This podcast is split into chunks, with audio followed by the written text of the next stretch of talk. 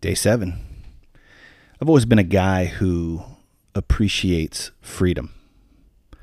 I can remember the first time I got a bicycle that I really was proud of. And my uncle Chuck bought it for me, and it was for my birthday. And I remember he pulled in in one of his dump trucks. He owns a, a landscape supply company. And so he's got all kinds of various types of equipment dump trucks, pickup trucks, loaders, etc and he pulled into uh, my driveway. I was playing basketball out front of our tiny 700 square foot tiny home that I grew up in, and I was shooting shots. And he pulled in in this huge truck, which made it impossible to take any more shots because the truck literally just covered the entire driveway and there was no way I could shoot. So I just stopped and waited and I dribbled and I was dribbling through my legs and I was spinning the ball on my finger and I thought he had got out of the truck and gone into the house, but he hadn't gone into the house. He had pulled out a bicycle.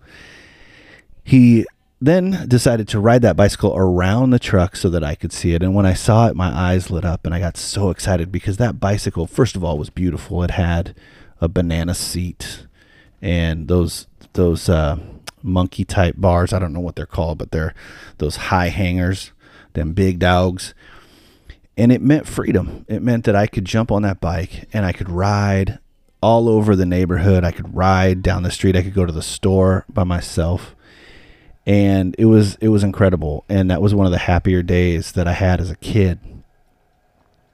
I really, really loved that bike because that bike meant I could move around and do things differently. I, I, I, had now, now I had extra distance that I could put between our home and myself. And I mean, I don't mean to say that I always just wanted to get away from home. I only ran away one time, and I think I ran away for about 15 minutes. So it wasn't that so much as it just meant that I could get out and go, and I could feel that wind in my in my hair and on my face, and it just meant freedom, and I, it was very exciting. And and that reminds me a lot of this movie I just watched called Nomadland. Perhaps you saw it; it was a, a, a award winner this year, and I finally got to see it, and it's something that has been on my heart for a long time. We are a camping family. We go and have adventures on the regular and when we get to do that, it just I feel like I come alive. I feel like I come alive when we're when we're cooking out on a fire, when when we're able to get out into wilderness and hike. And so I love that freedom. And so to watch that film, if you haven't seen it, you should, but to be able to watch that film and watch this woman's journey as she experiences van life in a quasi forced way. She she didn't have to do it, but she kind of had to do it. So go watch it. It's an incredible film, but it just shows that we make decisions here in America based on a lot of information that has been fed to us. One of those things that we one of those bits of information is this American dream. We're supposed to we're supposed to grow up, we're supposed to graduate high school, then we're supposed to go to college, get married, have kids, and buy that house with a white picket fence. And I'm not sure that that's the correct life. That's the actual dream for everybody. I think a lot of people don't need to ever buy a home. They never need to go into debt that deeply.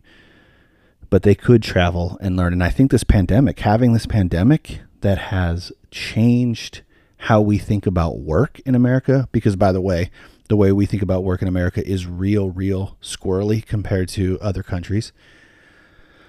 But to think that now all of a sudden, all of these companies that you had to be in the office, there was no way that we could possibly function if you were not at your desk, have now been able to function for over a year with people working from home. The internet and has given us freedom. It's also given us a lot of um, shackles as well. But but we have now this new kind of way of life, and and so I just wanted to recommend that you watch No Man's Nomadland. Check it out. If you're a person who likes adventure and who feels alive when when you get that kind of freedom, check it out. I know I think I watched it on Amazon maybe, but it's it's on those streaming services, so go check it out. And I would love to hear about your greatest adventure. So, what's a great adventure that you've been on? If you if you go to Anchor, A N C H O R Anchor.fm slash just hit record you can hit the button on there that that uh, allows you to, to, to, leave me a voice memo, and I'll get to hear about it and uh, may play it in a few, on a future day. So, until next time.